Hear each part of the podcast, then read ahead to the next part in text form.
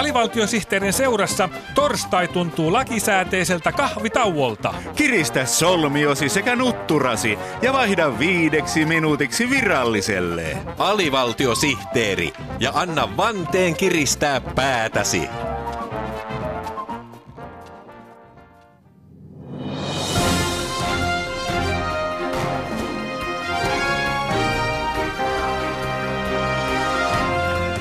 AVSTTn uutiset ikkuna maailman pään sisälle.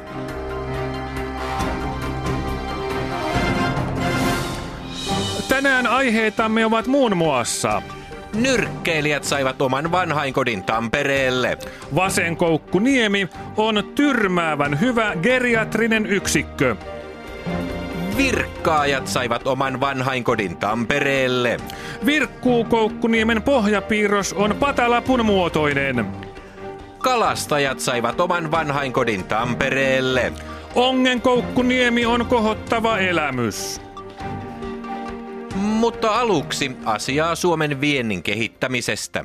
Suomen talous on tervanpolttoajoista saakka ollut vahvasti vientivetoinen hommeli. Sotien jälkeen Suomen viennissä jylläsi konepajateollisuus, sitten selluosasto veti painopisteet himaan, kunnes vihdoin elektroniikkateollisuus heivasi Suomineidon nykyaikaiseksi yhteiskunnaksi. Mutta kun Nokia romahti, Suomen vienti ja maamme hyvinvointi joutuivat tyhjän päälle kuin lehmän häntä. Mikä sektori nostaisi Suomen talouden uuteen nousuun on kysymys, johon tänään pureutuu hyvinvointivaltakunnan toimittajamme Einomies Porkkakoski. Einomies, pitäisikö Suomen saada jostakin uusi Nokia? Täällä Einomies Porkkakoski ja ehdottomasti pitäisi. Nimittäin Nokialla on Suomessa kunniakas historia. Ensinnäkin on Nokian kaupungin maailmankuulu vesijohto vesi. Vuoden 2007 vesikriisi sai ihmisten suoliston toimimaan sekä ylä- että alapäästä monipuolisemmin kuin koskaan aikaisemmin. Niin, Nokian vesikriisihän tyhjensi Pajatson kertapieraisulla. Toiseksi suomalaiset muistelevat ylpeydellä Nokian kännykkämyynnin romahtamista ja tuotekehittelyn laiminlyöntiä 2000-luvulla. Niin, Nokian osuus maailman matkapuhelinmarkkinoista oli yli 120 prosenttia.